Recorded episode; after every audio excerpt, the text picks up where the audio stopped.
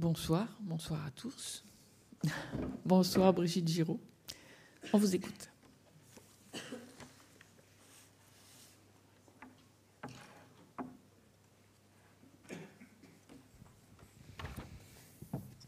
Bonsoir.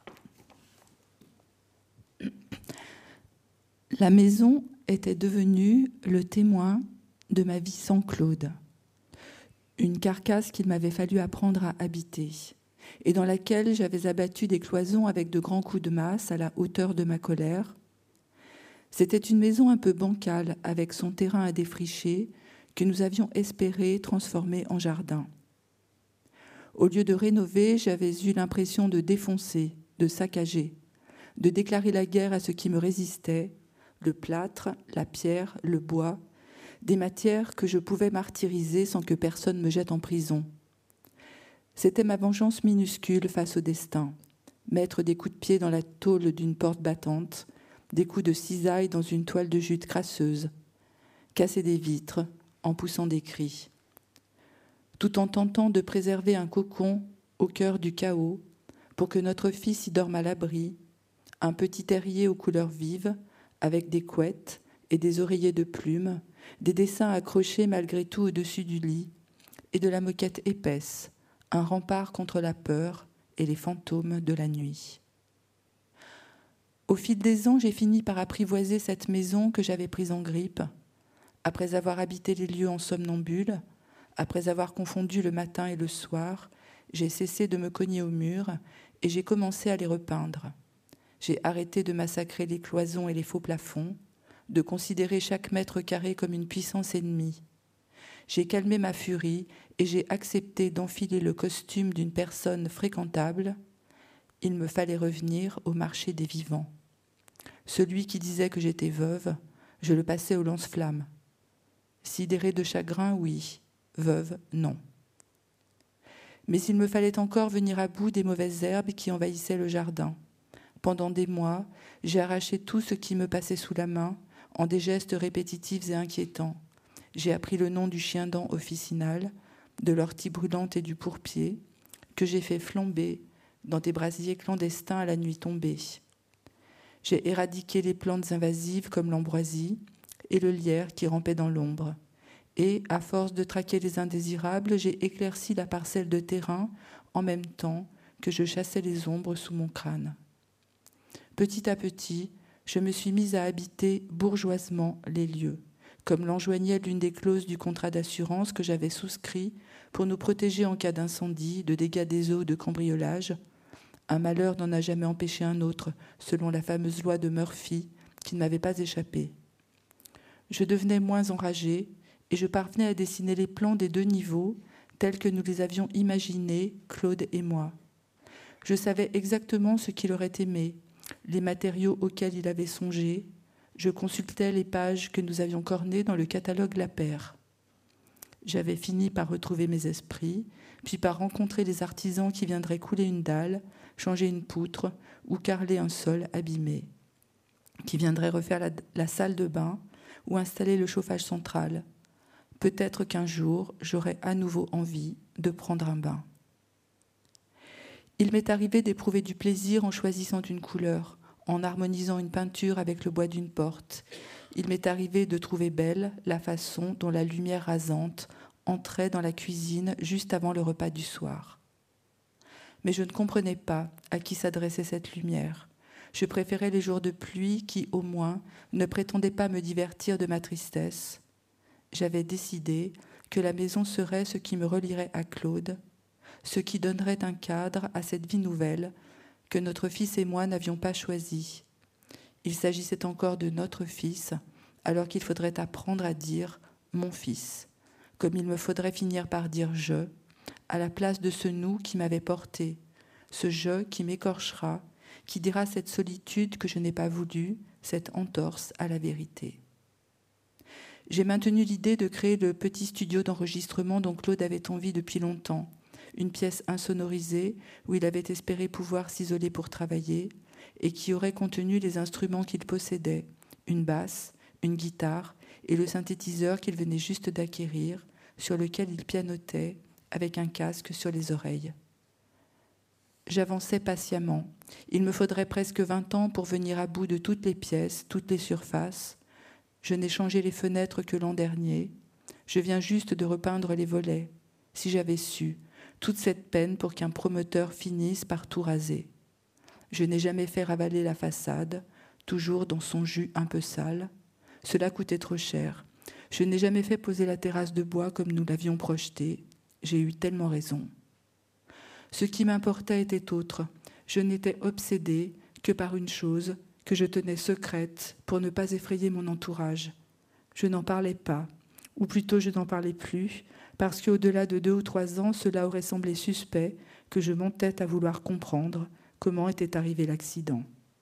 Un accident dont on n'a jamais expliqué la cause, ce qui fait que mon cerveau n'en a jamais fini de galoper. Il m'avait fallu tout ce temps pour savoir si ce mot destin que j'entendais prononcer ici ou là avait un sens. Au moment où je suis obligée de quitter les lieux pour qu'une route soit construite à la place de la maison, il me faut faire un dernier point qui me permettra de clore l'enquête. C'est un comble qu'une route me passe dessus après que Claude est mort sur la route. Une route au moment où la planète crève de toutes ces routes qui accélèrent les émissions de gaz carbonique. Claude aurait ri de cette ironie du sort. Le livre du critique rock américain Lester Banks qu'il était en train de lire, posé au pied du lit, avec cette phrase de Lou d'abord attribuée à James Dean, mourir vite, euh, vivre vite, pardon, vivre vite. Vivre vite, mourir jeune, que j'avais repéré a comme titre Psychotic Reaction et autres carburateurs flingués. Une histoire de carburateur, on n'en sort pas. Je fais une dernière fois le tour de la question, comme on fait le tour du propriétaire, avant de fermer définitivement la porte, parce que la maison est au cœur de ce qui a provoqué l'accident. Si je n'avais pas voulu vendre l'appartement si je ne m'étais pas entêtée à visiter cette maison, si mon grand-père ne s'était pas suicidé au moment où nous avions besoin d'argent, si nous n'avions pas eu les clés de la maison à l'avance, si ma mère n'avait pas appelé mon frère pour lui dire que nous avions un garage, si mon frère n'y avait pas garé sa moto pendant sa semaine de vacances, si j'avais accepté que notre fils parte en vacances avec mon frère, si je n'avais pas changé la date de mon déplacement chez mon éditeur à Paris, si j'avais téléphoné à Claude le 21 juin au soir, comme j'aurais dû le faire, au lieu d'écouter Hélène me raconter sa nouvelle histoire d'amour, si j'avais eu un téléphone portable, si Stephen King était mort dans le terrible accident qu'il avait eu trois jours avant Claude, s'il avait plu, si Claude avait écouté Don't Panic de Coldplay et non pas Dirge de Death in Vegas, avant de quitter le bureau. Si Claude n'avait pas oublié ses 300 francs dans le distributeur. Si Denis R. n'avait pas décidé de ramener la deux chevaux à son père. Si les journées qui ont précédé l'accident ne s'étaient pas emballées dans une suite d'événements tous plus inattendus les uns que les autres, tous plus inexplicables. Et surtout, pourquoi Tadao Baba, cet ingénieur japonais plein de zèle, qui a révolutionné l'histoire de la firme Honda entre-t-il par effraction dans mon existence alors qu'il vit à 10 000 kilomètres? Pourquoi la 900 CBR Fireblade, lame de feu, fleuron de l'industrie japonaise, sur laquelle roulait Claude ce 22 juin 1999, était-elle réservée à l'exportation vers l'Europe et interdite au Japon parce que jugée trop dangereuse? Je reviens sur la litanie des si qui m'a obsédée pendant toutes ces années et qui a fait de mon existence une réalité au conditionnel passé. Quand aucune catastrophe ne survient, on avance sans se retourner, on fixe la ligne d'horizon droit devant. Quand un drame surgit, on rebrousse chemin, on vient hanter les lieux, on procède à la reconstitution, on veut comprendre l'origine de chaque geste, chaque décision, on rembobine sans foi, on devient le spécialiste du cause à effet, on traque, on dissèque, on autopsie. On veut tout savoir de la nature humaine, des ressorts intimes et collectifs qui font que ce qui arrive arrive. Sociologue, flic ou écrivain, on ne sait plus, on délire, on veut comprendre comment on devient un chiffre dans des statistiques, une virgule dans le grand tout, alors qu'on se croyait unique et immortel. Merci. Merci Brigitte Giraud. Donc c'est les premières pages hein, de ce livre euh, magnifique, je trouve, Vivre vite, chez Flammarion, euh, qui donc raconte un événement tragique qui s'est déroulé il y a une vingtaine d'années. Votre compagnon, Claude, Claude dans le livre, euh, qui était aussi le père de votre fils, est décédé juste avant d'aménager dans une maison que vous allez quitter. Alors c'est marrant parce que le livre il démarre sur cette maison qui, est presque un personnage au fond à l'intérieur. C'est pourquoi vous publiez ce livre 20 ans après le décès? C'est le fait de quitter la maison qui, a fait que vous êtes revenu sur, ce, sur cet événement? Alors je, savais qu'un jour j'écrirais un livre euh, qui ferait en quelque sorte le tour du propriétaire comme, euh, comme je l'écris. Euh, il fallait vraiment que je prenne le temps, que je sois sortie de, de ce que j'appelle le, le, fracas et la zone de turbulence, que je puisse être à la bonne distance et que je puisse reprendre euh, en main, si je peux dire, euh, mon histoire, ma propre histoire. Et il m'a fallu attendre tout ce temps. C'est vrai que ça peut paraître long, mais, mais pour écrire un livre, il faut, euh, enfin ce livre-là particulièrement, il faut euh, être en pleine possession de, de ses moyens, de son énergie, de son cerveau, et être capable de revenir, de, revenir euh, sur, sur les lieux, sur, sur les événements, et, et de écrire, c'est faire des liens en fait entre les différentes, les différentes étapes et tout ce qui s'est passé. Donc j'ai attendu tout ce temps parce que euh, il me fallait, mener l'enquête et il me fallait mener différentes sortes d'enquêtes. Une enquête à la fois intime, euh, plus intérieure, une enquête plus collective, voire sociologique, une enquête sur l'époque, une enquête sur les lieux, sur euh, la façon dont on circule dans une ville, une enquête sur la, fameuse moto et la firme Honda. Euh, sur laquelle peut-être on reviendra.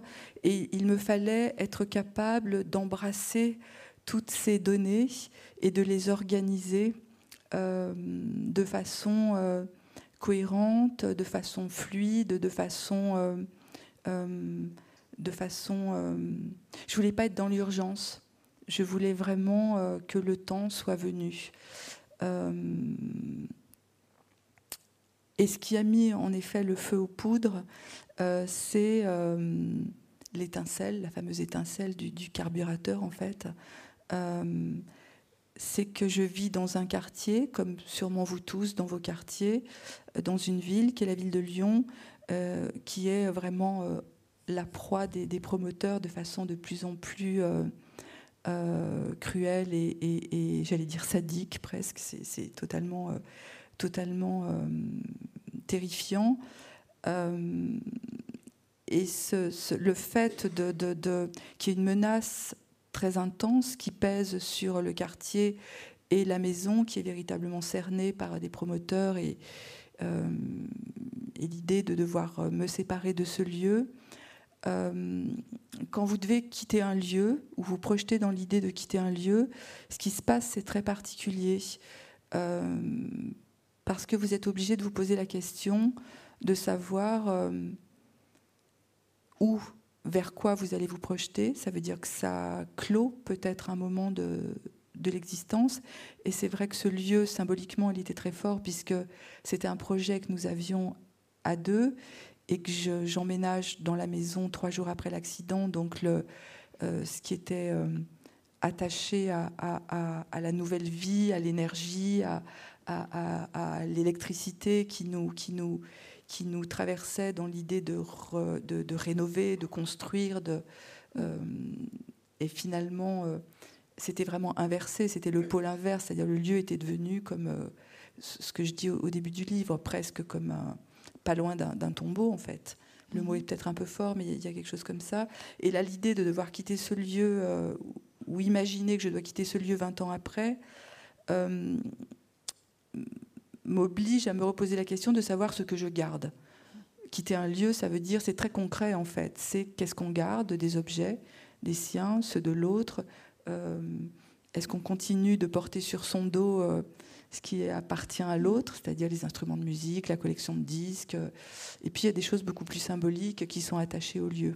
Et les maisons jalonnent quasiment, quasiment tous les livres que j'ai pu écrire. Mais voilà, pourquoi c'est aussi important les lieux chez vous et, et, les maisons? Ça dépasse le simple fait d'habiter. J'ai l'impression que vous racontez autre chose à chaque fois. Il y a quelque chose de plus, ancien qui date d'avant l'accident. Alors, ce livre raconte aussi, et je m'en suis rendu compte en, l'écrivant, j'avais, j'en ai pas pris conscience avant, raconte aussi euh, la vie de jeunes gens qui, euh, se sont rencontrés jeunes, euh, qui vivaient dans une banlieue, qui ont eu le désir d'arriver dans le centre-ville, le cœur d'une ville où tout se passait, c'est-à-dire euh, la musique, les cinémas, les cafés, euh, la, vie, la vie qui palpite. C'est aussi le récit, et puis qui petit à petit ont eu envie de s'installer dans des lieux bah, de plus en plus confortables, de plus en plus euh, adapté comme on fait tous. Et c'est aussi le récit de ce qu'on pourrait appeler aujourd'hui une, boboisation. Je ne sais pas quel était le mot avant. Euh, oui, peut-être un embourgeoisement, entre guillemets, en fait. Ça, raconte un, peu ça, ce qui est nos, vies. Euh, j'ai l'impression de ne pas être la seule à, avoir vécu ce genre de choses. Et puis, il y a un moment où il y a ce qu'on appelle l'accession, ce truc horrible, l'accession à la propriété. Et l'idée de posséder un lieu, euh, je me rends compte véritablement que ce n'est pas forcément quelque chose d'idéologique.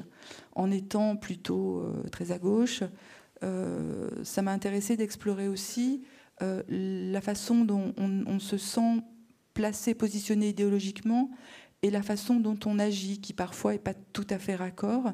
Et moi, j'aime bien être assez euh, raccord dans, mes pensées, dans mes actes. Et là, l'idée d'acheter une maison, même si c'était plutôt une maison très décatie rénovée, il n'empêche que c'était euh, faire un prêt à la banque et se comporter en, personne très, euh, très responsable et, et, bourgeoise, en fait. Et je me rends compte aussi que il y, y, a un paradoxe, c'était acheter une maison ou acheter un appartement c'est quand même vouloir se mettre à l'abri, c'est se protéger du monde tout en euh, permettant que le monde puisse pénétrer dans la maison. L'idée, c'était d'avoir une chambre ou deux qui puissent recevoir des, amis, etc.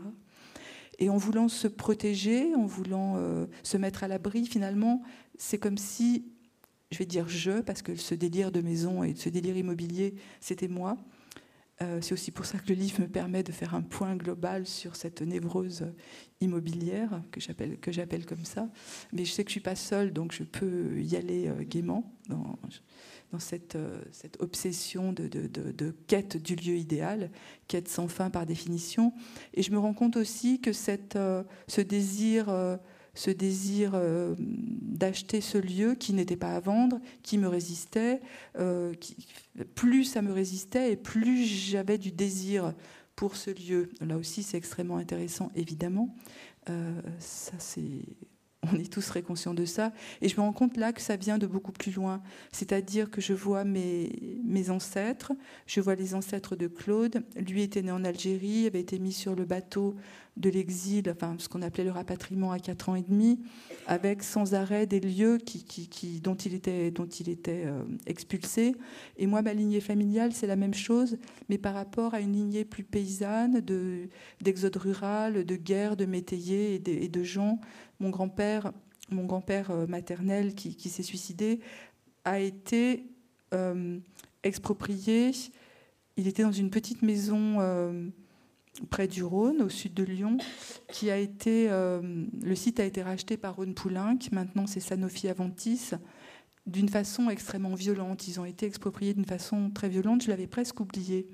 Et en écrivant, je me rends compte que finalement, vouloir s'ancrer dans un lieu qui serait notre lieu, qui nous ressemblerait et qu'on construirait à notre image, vient sans doute de beaucoup plus loin.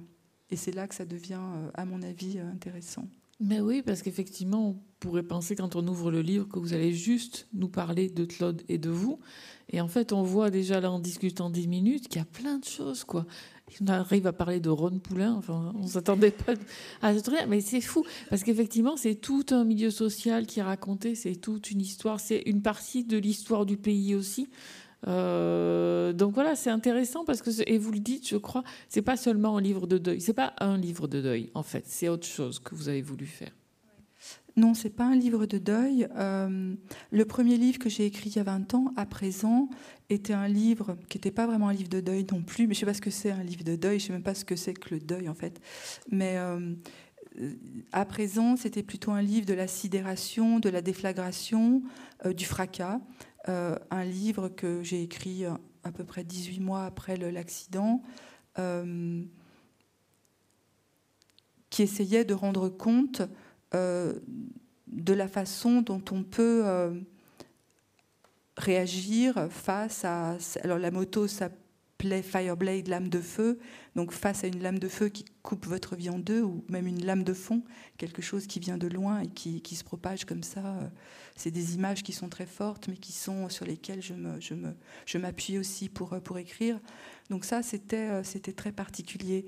Là, ce livre-là, Vivre vite, c'est davantage essayer de comprendre comment nos existences s'articulent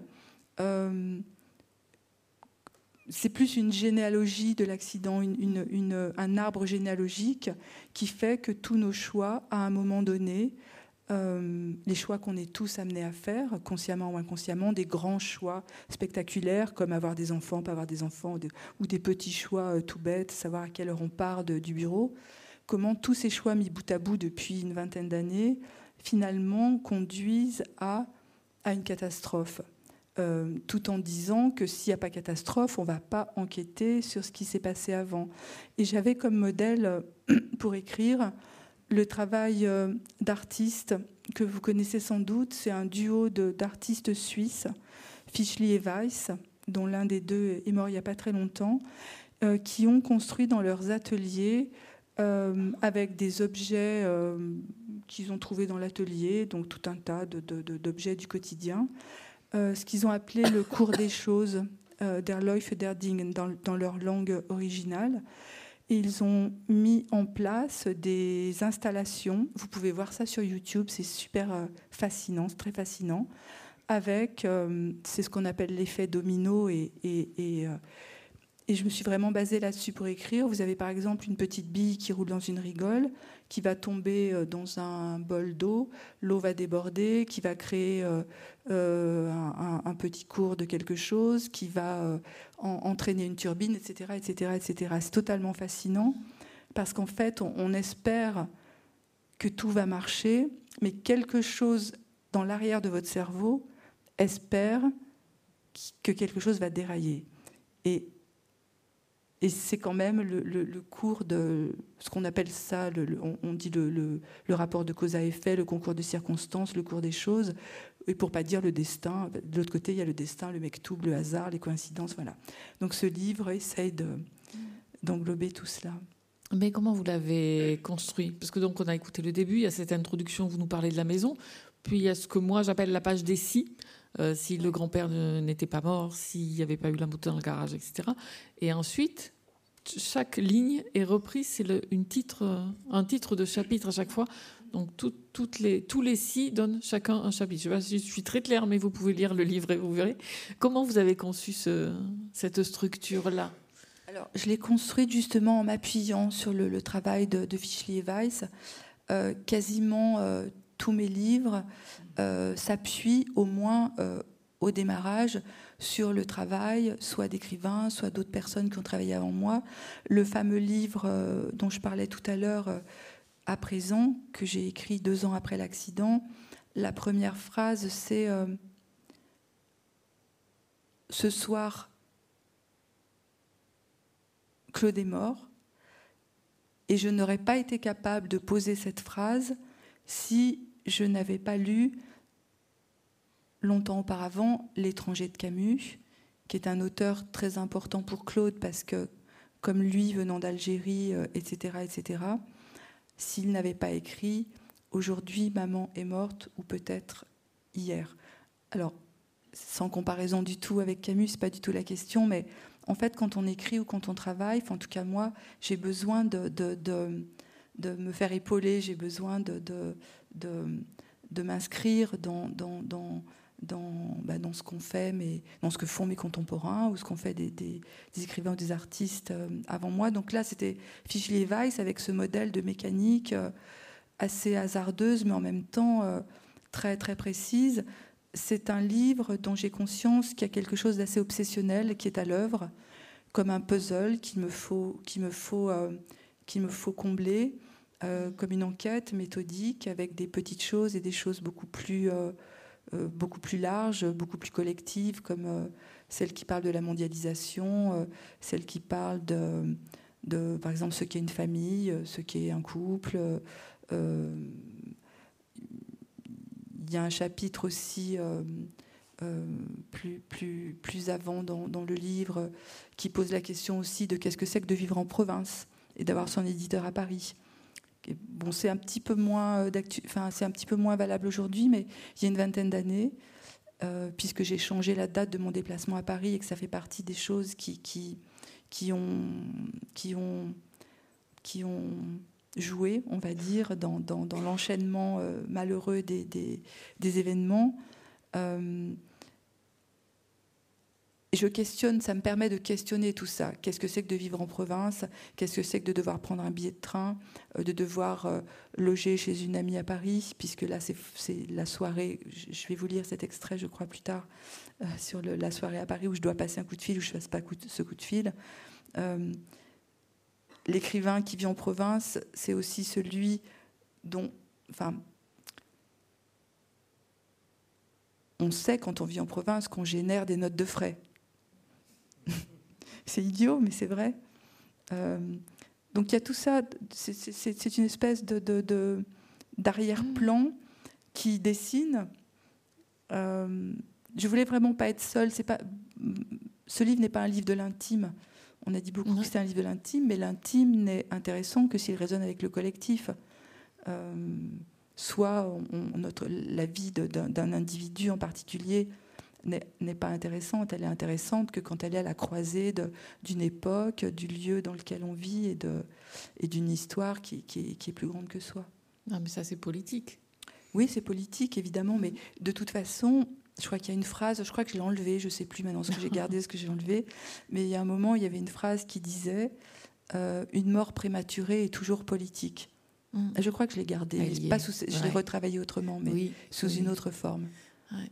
Et, c'est pour ça que je crois que j'ai écrit ce livre. Finalement, c'est ça, en fait. Je me rends compte en le disant. Pour explorer la chose politique de la mort prématurée, qui est tout sauf euh, naturel. Naturel, c'est pas le mot, mais logique. Oui, et puis c'est pas seulement un événement privé. Ça implique plein de choses au fond. Ouais, c'est ça. Vous pouvez nous lire le petit extrait?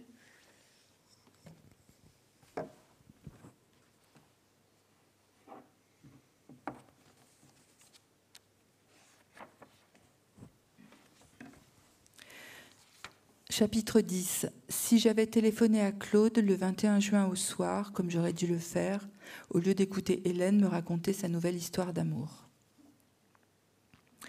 Quelque chose me retenait d'appeler. Je différais. Je regardais en direction du combiné téléphonique sur l'une des étagères du bas de la bibliothèque, mais je ne parvenais pas à interrompre Hélène qui me racontait des choses intimes sur son existence, sa nouvelle vie parisienne, ses émois amoureux, je n'osais pas me lever et lui demander si je pouvais utiliser son téléphone. J'avais peur qu'elle trouve cela ringard et même envahissant, qu'une fille à peine éloignée depuis une poignée d'heures éprouve le besoin d'appeler son compagnon. J'avais peur sans doute qu'elle me juge comme on juge parfois les couples hétéros, dont on dit aujourd'hui qu'ils sont hétéronormés, et qu'elle imagine que je ne pouvais pas me sentir libre, seule loin de lui. Ce qui ajoutait à ma crainte, qui n'en était pas une, mais seulement une vague sensation qui me traversait, était qu'elle croit que je me sente obligée d'appeler parce que j'avais un enfant, et qu'elle constate, ou plutôt vérifie, que les mères, séparées de leur progéniture, ne sont rien. Comme sur les couples hétéronormés, il court aussi des clichés sur les mères qui ne sauraient pas vivre loin de leurs enfants, qui n'auraient aucun autre sujet de conversation que leurs gosses, d'autres préoccupations, et il faut dire que cela n'est pas totalement faux. J'ai lu récemment un texte de la lacanienne Dominique Guillemard dans La folie maternelle ordinaire qui pose la douce question de savoir si l'on peut être mère sans être folle. Voilà, comme ça c'est dit. Hélène n'avait ni homme ni enfant. Je ne voulais pas la polluer avec ma possible folie maternelle qui me fournit après coup un début d'explication. Mais si je suis honnête, je ne voulais pas interrompre ce qu'elle me racontait de ces choses de l'amour qu'elle vivait et qui rendaient la soirée palpitante. Nous étions en pleine complaisance, en pleine régression de copines qui se retrouvent.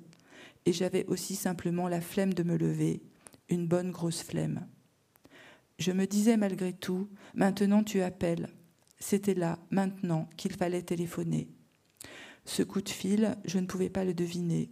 Ce coup de fil aurait sans doute changé le cours de notre existence. Il était à présent plus de 22 heures, et là c'était le moment, c'était l'exact moment où je pouvais faire irruption dans la soirée de Claude, qui avait dû baisser le volume de la musique et buvait peut-être une bière en rédigeant un article. Mais je n'osais pas davantage interrompre les paroles que me confiait Hélène, qui me gratifiait d'une confiance flatteuse. Je ne pouvais pas, au milieu d'une phrase, au beau milieu d'un récit où elle savait ménager le suspense, alors qu'elle essayait de faire le point sur ses sentiments envers cette femme qu'elle venait de rencontrer, je ne pouvais pas me lever en lui signifiant que j'avais mieux à faire que de l'écouter. Pardon, tu m'intéresses, mais j'ai la tête ailleurs. Excuse-moi, un truc à régler. Je n'osais pas parce que les communications entre Paris et Lyon coûtaient cher et que téléphoner, même après 21h30, voulait dire demander une nouvelle faveur à mon ami qui déjà me logeait et me nourrissait, même si je sais que cette excuse bidon n'en est pas une. Disons que c'est un ensemble, un faisceau de micro-raisons qui, mises bout à bout, commençaient à constituer un empêchement de téléphoner. Comme les micro-événements survenus depuis une semaine finissaient par tisser une toile suffisamment serrée pour qu'ils conduisent inexorablement à l'accident. La vraie raison, je la connais. Il est possible que ce soit cette vraie raison, et elle seule, qui m'ait empêché de téléphoner. Comment m'y prendre pour être crédible, et en premier lieu vis-à-vis de moi-même? Ce qui m'a empêché de me lever du canapé entre 21h30 et 22h30, c'est un sentiment particulier qui montait en moi depuis plusieurs années, conditionné par l'époque dans laquelle nous vivions, et qui disait que les pères devaient conquérir une nouvelle place dans leur foyer. On disait tant des mères qu'elles sont autoritaires et dévorantes, en plus de la folie que je viens d'évoquer, que j'essayais de me tapir parfois dans un coin, ne sachant jamais si j'en faisais trop ou pas assez. J'essayais de laisser la place.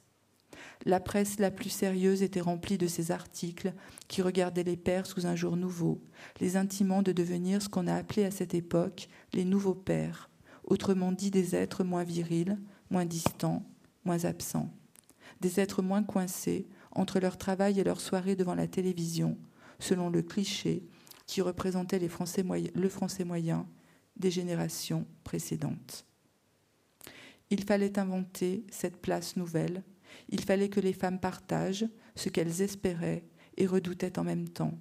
Il fallait qu'elles cèdent à des désirs antagonistes, ou plutôt des injonctions, celles dictées par leur propre mère, par cette société qui évoluait, par leurs propres leur propre convictions, pour ne pas dire leur propre névrose. Cela faisait beaucoup de monde à contenter. Ce soir-là, chez Hélène, c'est sans doute ce qui m'a empêché d'agir, je me souviens de cette phrase qui m'avait percutée, qui disait dans ma tête Laisse les garçons tranquilles, laisse-les se débrouiller, dans une attitude féministe, dans une volonté d'affirmer mon indépendance. Je voyais l'heure tourner, je me disais que Claude écrivait l'article sur P.G. Harvey à l'occasion du concert qu'elle devait donner au transbordeur de Villeurbanne. Je l'imaginais en train de fumer la fenêtre grande ouverte sur le mois de juin, entre l'écriture de deux paragraphes, avec sans doute les accords lointains de la fête de la musique qui se propageait dans la rue. Je le voyais remettre sur la platine le dernier album de P.J. Harvey, Is This Desire. Écouter cette voix et ses accords de guitare attentivement et préparer les questions de l'interview qu'il avait envisagée. Je me disais qu'il fallait que j'appelle malgré tout. Je n'étais pas totalement en paix. J'avais lâché l'affaire un peu vite mais à force de tergiverser, il était bientôt 23 heures. Cela devenait presque risible. Passer un coup de fil aussi tard pour donner une info aussi minime. Claude avait prévu d'aller chercher son fils, et sans doute que cela lui faisait plaisir. C'est ce que je finis par découvrir. Oui, aller chercher son fils à l'école n'était pas une corvée mais une joie. Évidemment que c'était une joie. Comment n'y avais-je pas pensé plus tôt? Je décidais que cela ne me regardait pas. C'était leur vie, c'était demain. Claude était adulte, l'affaire était réglée. Alors là, est. Moi, j'ai un de mes passages préférés, euh, sans doute, parce que c'est fou quand vous arrivez à, à, raconter toute une époque. C'est pas seulement euh, étudier les relations de couple, à la fois c'est les relations mère-fils, à la fois c'est les relations de couple, et c'est toute une époque là qui ressurgit. Ah oui, c'était euh, le XXe siècle, où euh, quand on dit à des jeunes gens aujourd'hui qu'il y avait une tarification téléphonique, qu'il y avait des zones, que la notion de forfait n'existait pas, euh, ça nous renvoie à un moment où tout avait du prix, mm. dans tous les sens du terme. Euh, c'est-à-dire que, euh, bah, vous voyez ce que je veux dire, c'est-à-dire que on ne parlait pas à tort et à travers, on mesurait, on attendait le bon moment, mais ça veut dire aussi autre chose, c'est-à-dire que c'était avant le, grand, tout, le grand, le grand tournant numérique. Euh, et avant la possibilité de passer un texto. Et c'est vrai que passer un texto est quelque chose qui ne mobilise pas le corps tout entier, qui ne mobilise pas l'énergie tout entière. Euh, passer un coup de fil, ça veut vraiment dire qu'il faut faire agir la voix, et on sait vraiment comme la voix est quelque chose qui dit beaucoup de son, de son état, de son intériorité, de son intimité, et de, j'allais dire, de l'engagement. Passer un coup de fil, c'est interrompre la situation dans laquelle on est, c'est se projeter ailleurs, et c'est aussi faire irruption dans la vie de quelqu'un, et éventuellement euh, devenir intrusif. C'est très passionnant à observer, en fait. Enfin, dans ce cas-là, hélas, très passionnant, mais ça l'est. Et le texto aujourd'hui nous sort de. Euh, ce piège, euh, mais nous tend un autre piège. Voilà, donc ce livre est aussi là pour observer. Je ne l'avais pas prévu hein, au moment de, commencer l'écriture, mais tant qu'à essayer de faire émerger une vérité ou des vérités, autant y aller à fond et, euh, tendre aussi un miroir que je tends à moi-même et que je tends, que je tends aux autres. Et c'est vrai que c'est très compliqué d'être à deux endroits. Le, texto et le, numérique euh, nous permet d'être à deux, trois, quatre, cinq endroits en même temps. Donc d'être euh, nulle part. Alors que là, il faut vraiment décider euh, mm. qu'on interrompt, qu'on dit à l'ami je ne suis plus là, je ne suis plus là pour. C'était très compliqué. Et ça l'est toujours aussi compliqué de passer un coup de fil. en tout cas, pour moi, c'est quelque chose qui n'est pas simple de, de téléphoner. Mais quand je disais que ça fait revivre toute une époque, c'est aussi ce que vous racontez, les nouveaux pères, toutes ces injonctions aussi sur les, sur les filles à l'époque. C'est les années 90. Oui, c'était vraiment le début. C'était pas du tout le début du féminisme, hein, puisqu'il vient de, évidemment de, bien plus loin. Mais il y a eu un, tournant avec cette question des nouveaux pères qui étaient tout à coup obligés. Euh, à leur corps défendant aussi parfois d'assister à l'accouchement, d'aller aux séances d'autonomie. Enfin, je connais tout un tas d'hommes qui, qui, y sont allés, mais pour pas, pour pas, enfin, qui n'avaient pas très envie, mais qui allaient malgré tout pour euh, être conformes à ce qu'on attendait d'eux. Euh, ça modifiait beaucoup de choses dans, le bon sens, euh, malgré tout, quand même vraiment dans le bon sens. Mais ça voulait dire aussi, comme je le dis, que, les femmes devaient accepter et apprendre aussi à, s'effacer davantage, à, vivre euh, leurs relations un peu différemment.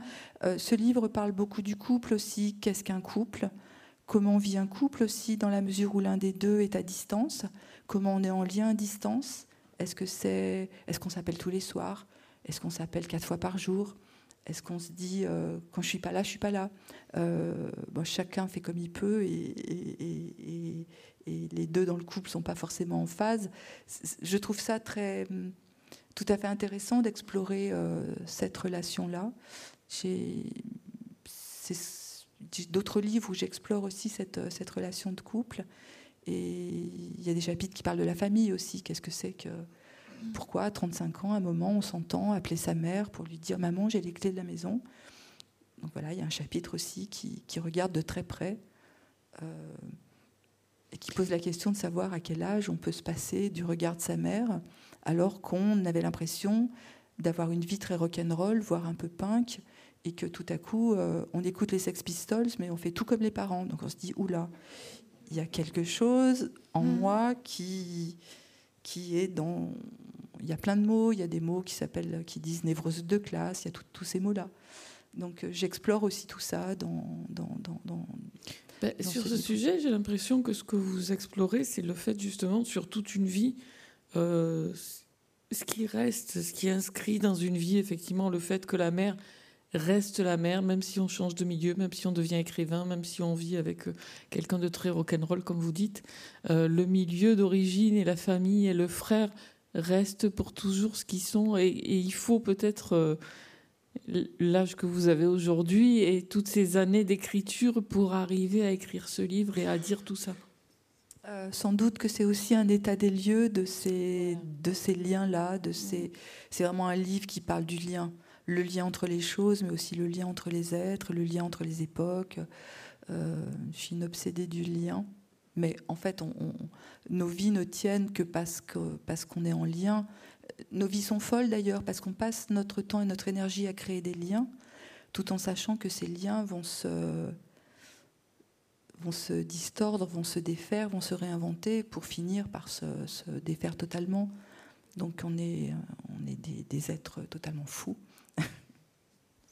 Mais vous avez parlé de vos livres précédents, et ça aussi, c'est une caractéristique, il me semble, de ce livre, c'est que j'ai l'impression que tous les livres précédents sont à l'intérieur, puisqu'on a euh, euh, le, livre qui concernait déjà l'événement euh, tragique du décès de Claude, mais on a le, le, livre sur le corps des filles, hein, c'était ah avoir un corps. Avoir un corps. Voilà, que je retrouve dans les injonctions constantes sur, le, sur les filles. Et puis l'amour est très surestimé. Voilà, je vais plus le titre, euh, qui aussi explorait les relations euh, de couple. J'ai pas tout relu tous vos livres, mais je suis sûre qu'en cherchant, on va retrouver tous vos livres. Euh, c'était pensé?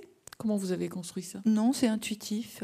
rien n'est vraiment pensé, mais en même temps, on on, écrit avec ce, avec ce qu'on est, avec ce qu'on traverse, avec euh, euh, le matériau. Il est, toujours le même, il s'enrichit, il se, modifie, parfois il vole en éclats, il se recompose.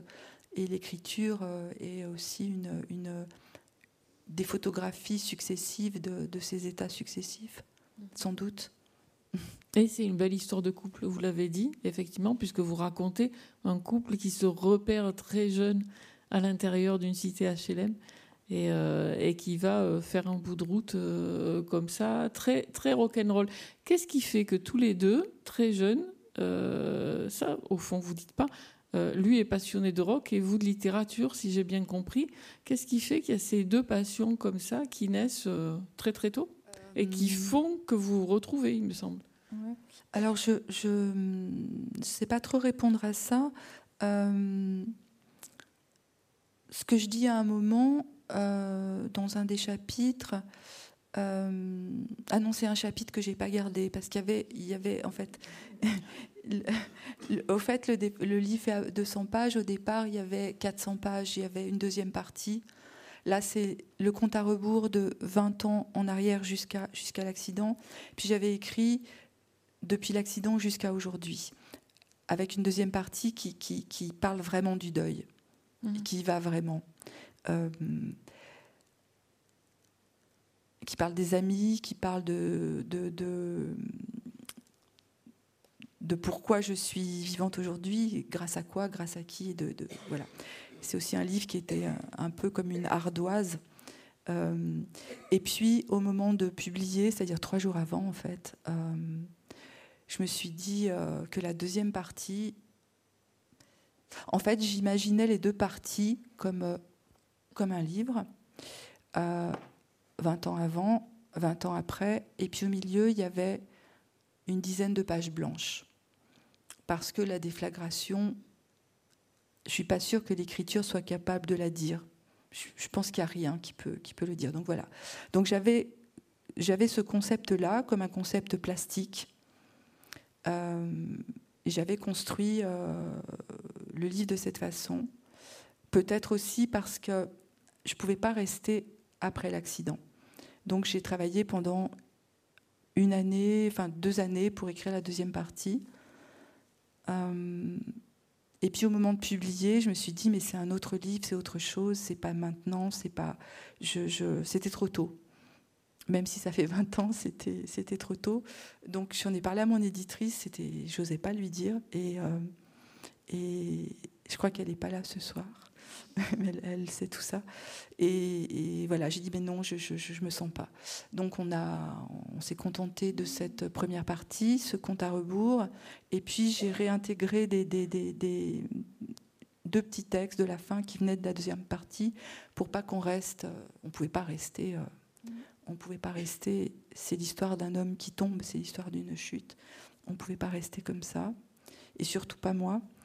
Et voilà. Et donc, dans cette deuxième partie, je parle de, du lien euh, que Claude avait à la musique et d'où ça lui venait et comment. Et comment voilà, donc très jeune, il, euh, il écoutait notamment Bernard Lenoir, euh, Feedback sur France Inter. Je pense qu'il y a sûrement certains d'entre vous qui écoutaient Bernard Lenoir. Il disait des critiques de, de Mishka Sayas, de d'Arnaud Vivian et de J.D. Bonvalet dans les Inrocks. Euh, voilà, j'ai la collection des Inrocks depuis les premiers numéros à la maison euh, qui sont là et qui sont, et qui sont là, euh, justement. Ça fait partie des, objets, des, traces et des signes forts dont je parlais tout à l'heure. Et, et, comme il arrivait, là, j'en parle vraiment dans ce livre, à la maison avec des albums qu'il avait écoutés pendant la journée, puisqu'il était à la fois critique rock, c'était son, son, travail, il collaborait notamment avec le monde.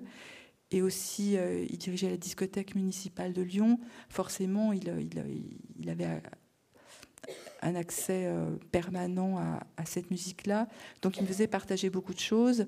Euh, moi, j'étais attirée beaucoup par, l'écriture et par les écrivains.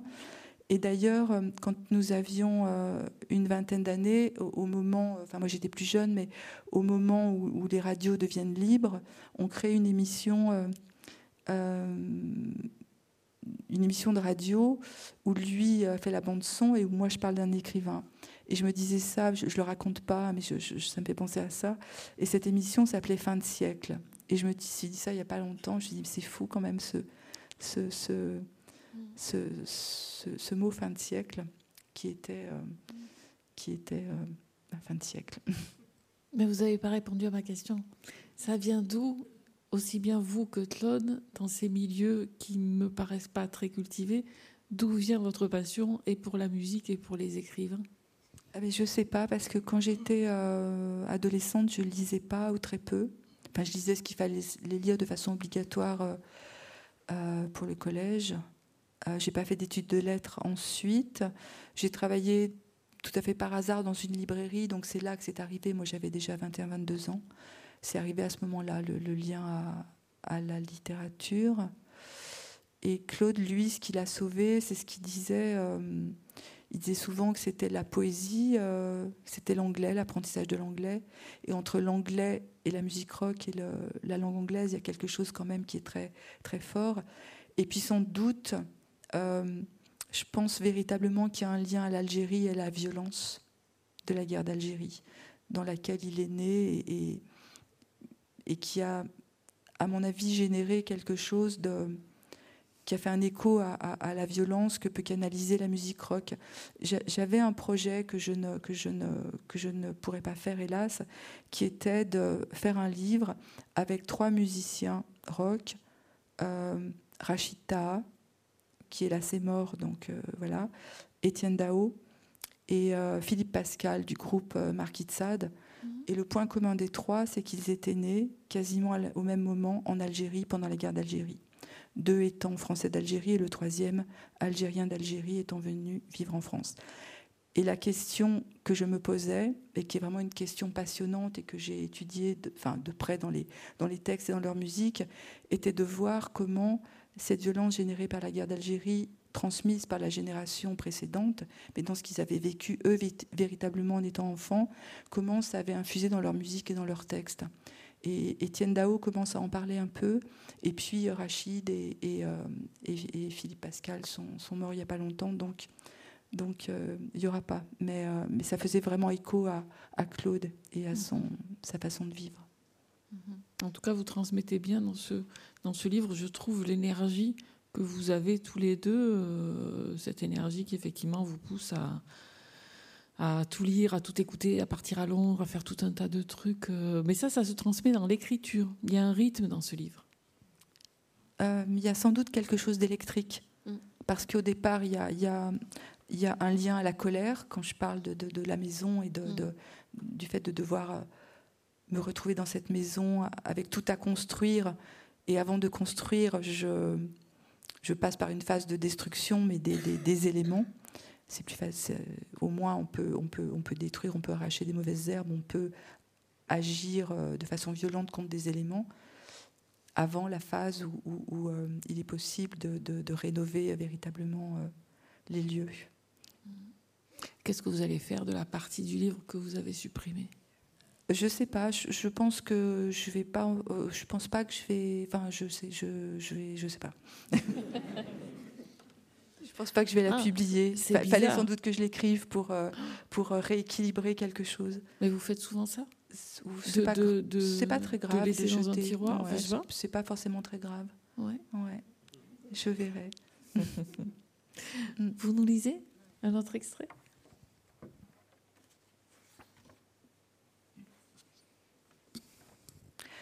C'est le chapitre 14. Pourquoi Tadao Baba l'ingénieur japonais qui a révolutionné l'histoire de la firme Honda entre-t-il par effraction dans mon existence? Comment aurais-je pu imaginer que le Japon, pays où je n'ai jamais mis les pieds, éloigné de mon centre névralgique de presque 10 000 kilomètres, allait décider de la suite de mon existence? Ou plutôt allait la broyer, par l'intermédiaire d'un constructeur parmi les plus prestigieux au monde et de l'ingénieur à l'origine de la création de la fameuse Honda 900 CBR Fireblade, lame de feu, sur laquelle Claude roulait le jour de l'accident, Tadao Baba. C'est un pays que nombre de mes amis français vénèrent. Certains d'entre eux vivent même à la japonaise, préférant les tables au ras du sol, les baguettes aux fourchettes, épousant parfois les préceptes, du, shintoïsme, ainsi que des femmes japonaises qui, il faut le reconnaître, sont d'un raffinement troublant. C'est un pays dont j'ai lu une partie de la littérature, dont je connais l'histoire récente et dont je comprends que Philippe Forrest, dans Sarinagara, qui signifie en japonais cependant, est envisagé un puissant écho entre le deuil intime autour duquel il écrit et le deuil collectif d'une nation en partie massacrée par la bombe atomique. C'est un pays qui force le respect, dont le code d'honneur est une leçon donnée à la terre entière, ainsi qu'une porte ouverte sur l'effroi, et dont l'avance technologique nous a sidérés. Les musiciens et les motards le savent, qui ont acheté Honda, Yamaha, Kawasaki, Suzuki, Sony, Casio, Hitachi, vénérant les marques qui leur ont donné le son, la vitesse, la précision, le grand frisson. Chacun sait comment le synthétiseur Yamaha DX7 a révolutionné la musique pop des années 80, all around the world. Claude n'avait évidemment pas échappé à la règle que quand il avait acquis son premier clavier, Sequential Circuit, dont je parle aux premières pages de ce livre, était une société américaine rachetée par Yamaha. J'aurais aimé rencontrer Tadao Baba, l'ingénieur nippon à l'origine de la création de cette impressionnante moto. J'ai cherché à voir son visage par tous les moyens.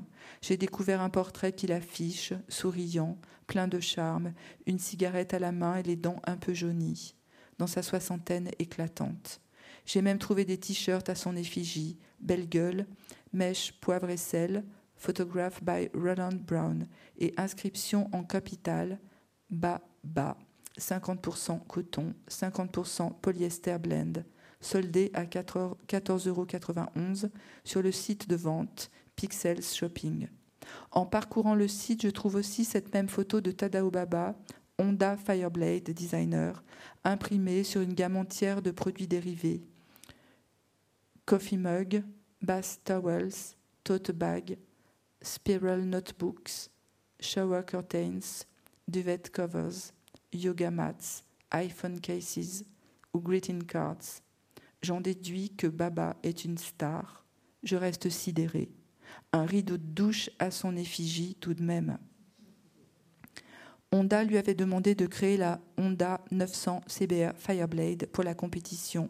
L'idée avait été d'imaginer un 4 cylindres en ligne capable de prendre la relève de la légendaire Honda d'endurance RVF 750 pour concourir aux 8 heures de Suzuka, la célèbre course près de Kyoto.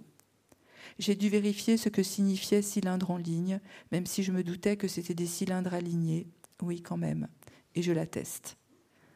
Par la même occasion m'est revenue à l'esprit cette histoire de carburateur flingué, le titre de ce dernier livre que Claude était en train de lire, et j'ai eu la confirmation que cette même Honda 900 était bien équipée d'un carburateur et non pas d'un moteur à injection électronique, comme c'est le cas de nos jours pour pratiquement tous les véhicules. Pardon d'entrer ainsi dans les détails. Il a été demandé à Tadao Baba de réaliser une moto dont les qualités en termes de freinage et de maniabilité seraient inédites. Une machine aussi intuitive dans ses réactions qu'une moto de course, mais correspondante à une fabrication de grande série. Je garde volontairement les termes utilisés sur l'historique de la firme Honda, validés par le service communication de la plus haute instance, pour que vous puissiez juger de la subtilité et de l'élégance du langage ce qui signifie, dans un énoncé plus trivial, fabriquer une moto de course sous des allures de routière. Cela s'appelle un leurre, cela s'appelle le génie marketing, celui dont il faut faire preuve pour rester très haut placé dans la compétition mondiale. On dit que Tadao Baba n'était pas un ingénieur comme les autres. Entré chez Honda à 18 ans en 1962, la marque n'avait alors que dix ans d'existence. Il n'a pas suivi un parcours classique. Il a appris son métier sur le tas, ce qui est sans doute la meilleure des écoles, et a d'abord fabriqué des culasses et les, et vilebrequins de petites cylindrées, jusqu'à développer les techniques les plus innovantes. On dit qu'il essayait lui-même ses modèles, qu'il était un homme impétueux, et qu'il chutait parfois, en essai, sur ses CBR, qui devaient l'envoyer au sol comme un cheval son chevaucheur au cours d'un rodéo il s'était vraiment construit une légende. Sauf que Tadao effectuait ses essais sur des pistes protégées, réservées à cet usage, et non pas, comme ce fut le cas pour Claude, le mardi 22 juin 1999, sur un boulevard du centre-ville, très emprunté. Tadao Baba était aussi un poète, d'un genre inspiré et subtil, aérien et elliptique, à la japonaise. Il avait fait graver à l'intérieur gauche du carénage du modèle 900 CBR, particularité de ce fameux modèle 1998 sur lequel Claude roulait, For the people who want to know the meaning of light white, qu'on peut traduire ainsi, pour ceux qui veulent savoir ce que légèreté veut dire. Tous les sens du mot légèreté. Comme on fait graver des initiales à l'intérieur d'une bague de mariage, en toute discrétion. Merci. Il est étonnant ce passage. On vous voit enquêter. Vous avez vraiment fait comme ça? Vous avez enquêté sur Internet pendant des jours pour chercher toutes ces infos? Euh, ouais, j'ai enquêté, je suis allée auprès de concessionnaires, j'ai demandé à des amis qui, qui étaient des motards chevronés. Euh, je suis allée sur des sites de discussion parce qu'en fait, en 1999, quand cette moto était encore en circulation, elle était en circulation jusqu'en 2004. Comme c'était avant Internet, il n'y avait pas de site de discussion. Euh, donc c'était difficile de trouver des traces. Et en fait, j'ai essayé, moi, de poser des questions en prenant un pseudonyme. Donc je m'appelais Carburateur Flingué et j'ai essayé d'entrer en conversation avec des motards parce qu'on m'avait dit qu'il y avait eu beaucoup d'accidents sur euh, ces motos-là, que c'était euh, ce qu'on appelait, entre guillemets, enfin non, je ne le dis pas parce que c'est un terme qui est vraiment trivial. Euh, et, ce qui a été totalement fou, c'est que je n'ai jamais eu de réponse.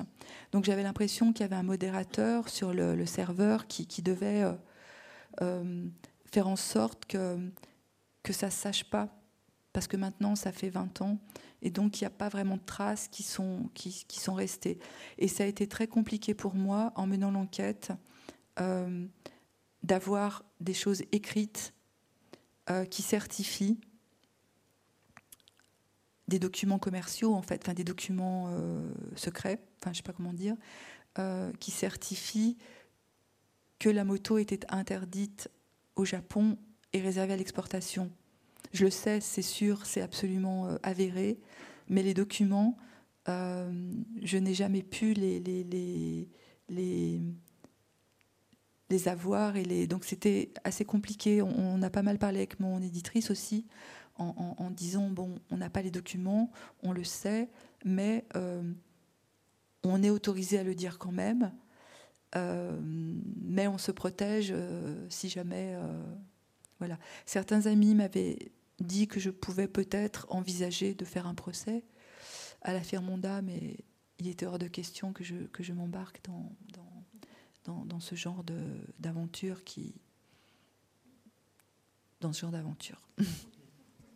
ce qui est intéressant, c'est que ça donne d'un coup une autre dimension au livre. Et vous en arrivez finalement à parler de sujets dont on parle beaucoup depuis le Covid, notamment. Euh, c'est-à-dire les absurdités multiples de la mondialisation, comment des choses. Et alors quand on, lit votre livre, on va suivre la moto dans les containers, sur les bateaux, on va suivre le trajet complètement délirant quand même jusqu'à la ville de Lyon. Et, voilà, et comment des, objets dangereux conçus quelque part vont être exportés, non pas avant. Et ça, c'est intéressant parce que je pense, alors je disais qu'on retrouvait tous vos livres précédents, par contre, cet aspect euh, politique, euh, frontal, il me semble que c'est nouveau dans votre travail.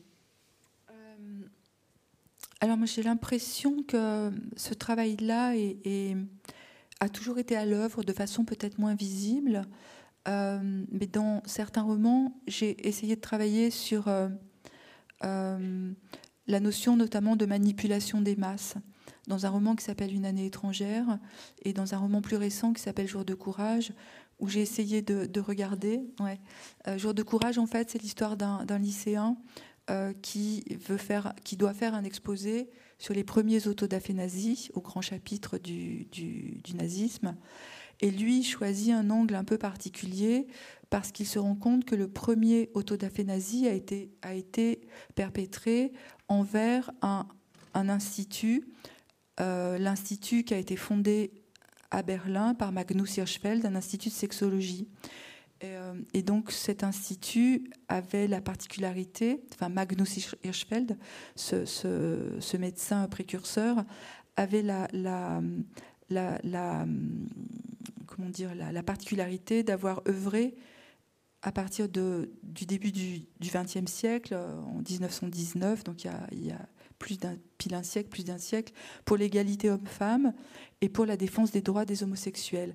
Et ce jeune homme, en, faisant son exposé autour de Magnus Hirschfeld et, de, et des autodafés, faisait, sans jamais dire je et sans jamais parler de lui, ce qui pouvait ressembler à un coming out. Euh, ce qui générait dans la classe tout un tas de réactions et, et, et, et euh, enfin voilà. Donc pour moi, c'est très important de voir aussi comment euh, le citoyen allemand était tout à fait au courant de ce qui était en train de, ce que Goebbels était en train de, fomenter et de mettre en place, et comment finalement, puisque ça a commencé euh, en 30, euh, le 10 mai 1930, euh, et comment finalement ça n'a pas empêché que, quelques années plus tard, il accède au pouvoir. On voit ce qui se passe en ce moment, c'est totalement sidérant, mais on est tellement sidéré qu'on a du mal à, à lutter, contre.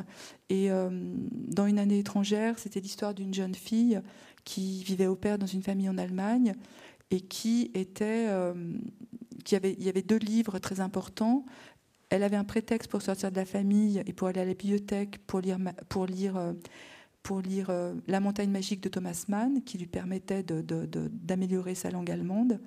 Et dans la famille, elle trouve planqué quelque part un exemplaire de Mein Kampf qu'elle commence à lire.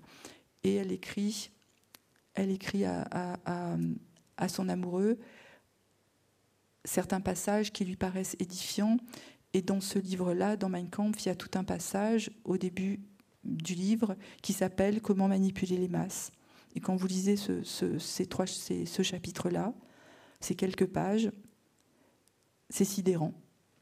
C'est comment on modifie les programmes d'histoire géo, comment on modifie l'enseignement du français, comment on supprime des heures ici, des heures là, la suprématie du discours sur la langue écrite, euh, comment on, rachète la presse, comment. Enfin, c'est un manuel. Hein.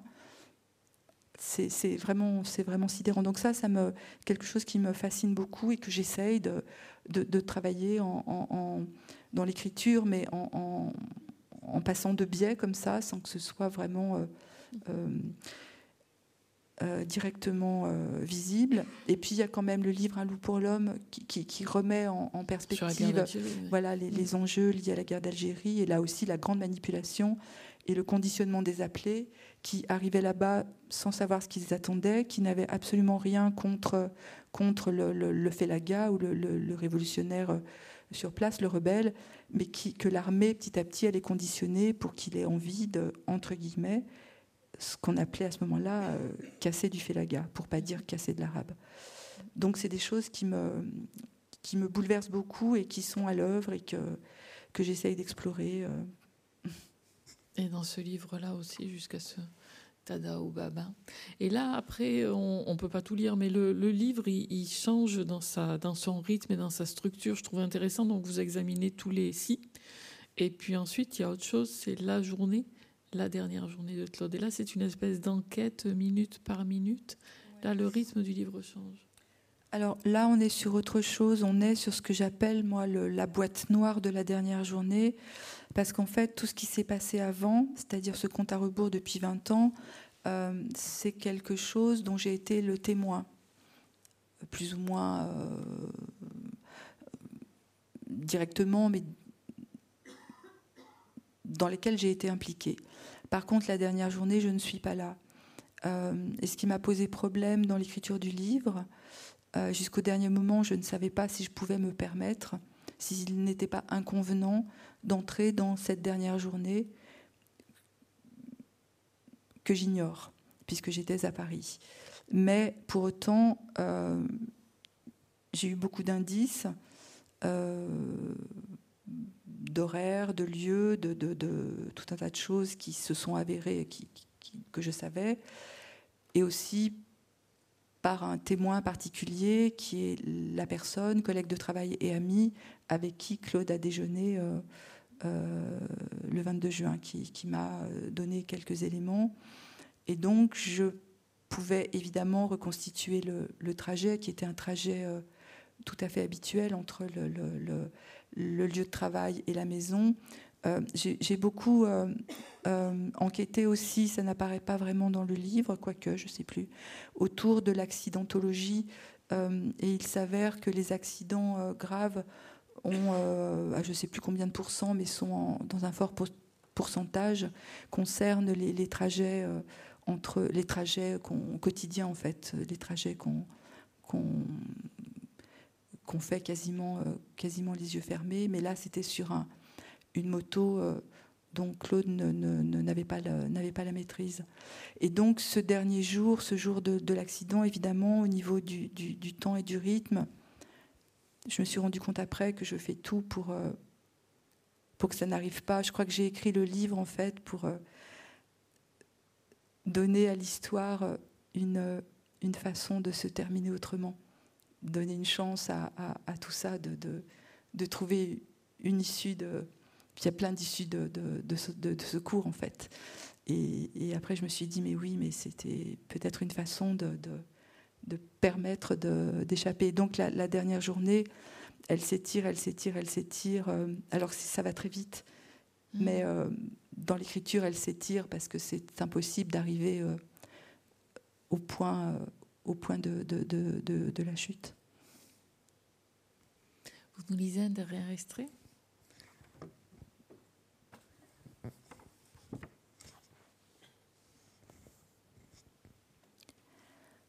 Le désir de se changer en aventurier surgit un mardi matin à 8h30 et intime à Claude une suite de transgressions. Soit, ce n'est pas Mad Max, c'est moins spectaculaire, c'est un genre d'équipé sauvage pendant les heures d'école. Claude l'élégant, le raffiné, le discret, le modeste. C'était son autre visage, sa face B. Je l'aimais aussi pour cela. La logique des autres est un mystère. Ce qui se passe dans leur cerveau fait penser, parler, écrire pendant des années. Comment change-t-on une attitude raisonnable, prévisible, qu'on peut nommer adulte, en une attitude transgressive et fantasque? Qu'est-ce qui fait de soi un petit bourgeois à un moment, qui contracte un prêt immobilier à la banque, un bon père de famille et un punk à un autre, prêt à en découdre, à tout saloper. Il fait trop chaud, n'y va pas, ne monte pas la pente, ne sens-tu rien qui te menace? Claude a parcouru les 600 mètres, je viens de vérifier sur Google Maps, jusqu'à la nouvelle maison, ou maison des Merciers, casque sous le bras, perfecto sur le dos. La pente est raide. Il marche avec la jambe droite légèrement rentrée, ce que j'avais remarqué quand j'avais 17 ans, la première fois qu'il était venu me chercher au lycée sans sa moto. Cela nécessite un effort. Il faut être déterminé pour monter une pente aussi pénible que la montée du belvédère. Il faut l'avoir décidé. Il avance, il peine un peu, peut-être même qu'il s'arrête en route et qu'il reprend. Je n'imagine pas, je vois flou. Quelque chose cloche. Il a détaché la 900 CBR qui attendait dans le garage, ce lieu obscur et inhospitalier dans lequel n'avait pas encore été installée la baie vitrée que j'ai fait poser des années plus tard. Il a chevauché la moto, a sans doute eu du mal à déplacer les 183 kilos, trois fois son poids, même si Tadao Baba s'était vertué à obtenir une cylindrée ultra légère. Il fallait tout de même savoir la manier. Il l'a démarré, démarreur électrique, info vérifié. Mais comment a-t-il eu les, clés? Et je ne parle même pas des papiers. Les clés, j'insiste lourdement. Il se les est procurées comment? Je n'ai pas le souvenir que mon frère, à moins que. Si j'avais téléphoné la veille au soir, depuis mon canapé parisien, quelque chose dans ma voix l'aurait-il empêché de prendre la moto? Il n'y a que de mauvaises questions. C'est magnifique ce passage. Mais euh, c'est là aussi qu'on voit que ce livre, c'est aussi un portrait finalement. C'est le portrait d'un garçon.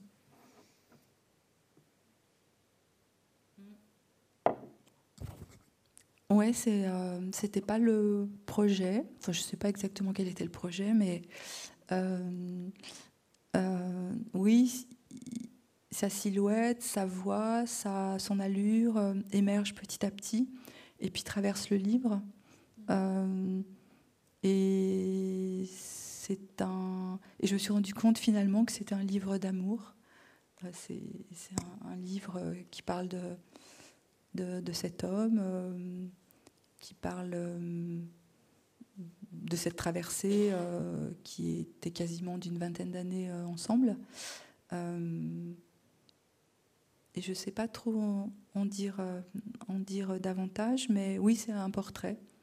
C'est un portrait, mais qui qui qui n'était pas voulu, qui n'était pas décidé. c'est un portrait qui me permet de passer beaucoup de temps avec lui. C'est un portrait un peu comme un portrait chinois, on dit, je crois. C'est chaque fois un morceau de musique qui nous indique quelque chose sur, ce, sur, sur Claude. C'est vrai qu'il y a beaucoup de musique, mais la musique émerge comme elle émerge dans nos vies, c'est-à-dire qu'on vit, et puis euh, tout, tout, à, tout à coup nous, fait émerger une parole de chanson. C'est-à-dire tout ce qu'on fait, on est là, puis tout à coup on fait ça, euh, et puis on pense à une chanson d'Iggy Pop parce que euh, il y a euh, euh, j'ai plus les paroles là en tête, mais I Wanna Be Your Dog et la rythmique avec le, petit tesson de bouteille et, et, euh, le moment de démarrer Should I Stay or Should I Go des Clash. Et à chaque, chaque circonstance de l'existence, il y a forcément un, moment de, une chanson, un, morceau de musique qui arrive et qui, et qui vient rythmer, qui vient accompagner, qui vient soutenir, qui vient électriser l'ensemble. Euh, et la musique est, vraiment euh, essentielle, elle traverse tout le livre. Euh, au départ, je voulais, mais j'ai pas, finalement, je l'ai pas fait. J'ai pas pris ce temps parce que de, de, faire une, une, bande son, de, de faire peut-être un site avec un avec un, un lien. Mm. Puis je me suis dit que le lecteur pouvait tout simplement aller chercher lui-même. Il y, a, un chapitre qui est où, j'ai essayé d'imaginer aussi, qui est, qui, est, à la limite de la folie, mais écrire, c'est organiser la folie, c'est la borner, donc, donc tout va bien, mais où, j'imagine aussi quel morceau de musique il, a écouté, il aurait mmh. écouté avant de quitter le bureau, tout en sachant que nos vies tiennent parfois à, 30 secondes. Donc c'est là que écouter avant de partir du bureau euh, Coldplay, euh, Don't Panic de Coldplay, c'est 3 minutes 14. Et écouter Dirge de Death in Vegas, c'est deux morceaux qui sont, enfin deux, albums qui sont parus euh, au printemps 99. C'est évidemment pas tout à fait le, même timing. Et, et, là, par contre, je suis dans un pur délire parce que je n'en sais rien. Mais j'ai besoin de me, de de m'accrocher à des choses euh, que je rends, moi, très concrètes et très réelles. Mais si ça se trouve, je suis très loin de, de, de, ce qui a pu se passer à, à ce moment-là. Mais comment vous vous souvenez de tous ces morceaux de musique? Moi, j'ai tout oublié. Ah mais non, mais parce que moi je. Euh, non, c'est marrant. Vous, ah avez cherché comment vous avez travaillé? Parce qu'il y en a plein. On va pas tout citer tous les titres mais qui euh, traversent le livre, mais je mais sais parce qu'ils sont encore très présents. Alors pour ce qui concerne la musique, moi j'ai été dans l'incapacité d'écouter de la musique les trois ou quatre années qui ont suivi parce que c'était trop euh, émotionnellement euh, violent. Et, euh, et, ce qui m'a rassurée, c'est que d'autres écrivains, bah là encore, Marguerite Duras, j'avais lu dans une interview de Duras qu'elle disait qu'à un moment de sa vie, elle était incapable d'écouter de la musique parce que c'était trop dur. Donc elle est restée sans écouter de musique. Et, même quand je pénétrais dans un supermarché ou sur une aire d'autoroute, je me rappelle la première fois, c'est sur une aire d'autoroute où tout à coup il y a, y a euh, un morceau de David Bowie. Je me rappelle de ça, c'était le premier. Euh, et c'était vraiment très difficile, ou dans un supermarché. Et puis petit à petit, j'ai appris à réapprivoiser euh, la musique, parce que la musique me parle vraiment de lui, et maintenant que je suis euh, je vais dire, sortie peut-être de la, de la, du cercle de feu, je ne sais pas comment on dit, enfin, il y a beaucoup de métaphores autour du feu, euh, je peux repasser euh, par là et réapprivoiser et, sans que ça me sans que ça me fracasse trop. Et puis moi j'ai continué à écouter beaucoup et à continuer, enfin, et aller au concert énormément le deuil est quelque chose de très étrange, c'est-à-dire qu'il y a un moment où c'est comme si j'étais devenue euh, lui. Euh, et, aujourd'hui, je travaille avec, enfin, ça fait pas mal de temps que je travaille avec euh, beaucoup de musiciens, et je me suis rendu compte que c'était l'endroit où je me sentais bien. D'être en, compagnie de, musiciens, le rapport à la scène, aux guitares, les amplis, les micros, tout, le machin, les jacks, tous ces trucs-là, c'est, j'aime beaucoup ça. Merci Brigitte Giraud pour cette rencontre. Euh, si vous voulez poursuivre cette conversation, euh, Brigitte Giraud sera dans le hall tout à l'heure. Merci à vous pour votre écoute et, merci à la Maison de la Poésie de permettre ce genre de rencontre. Merci Sylvie, merci à vous.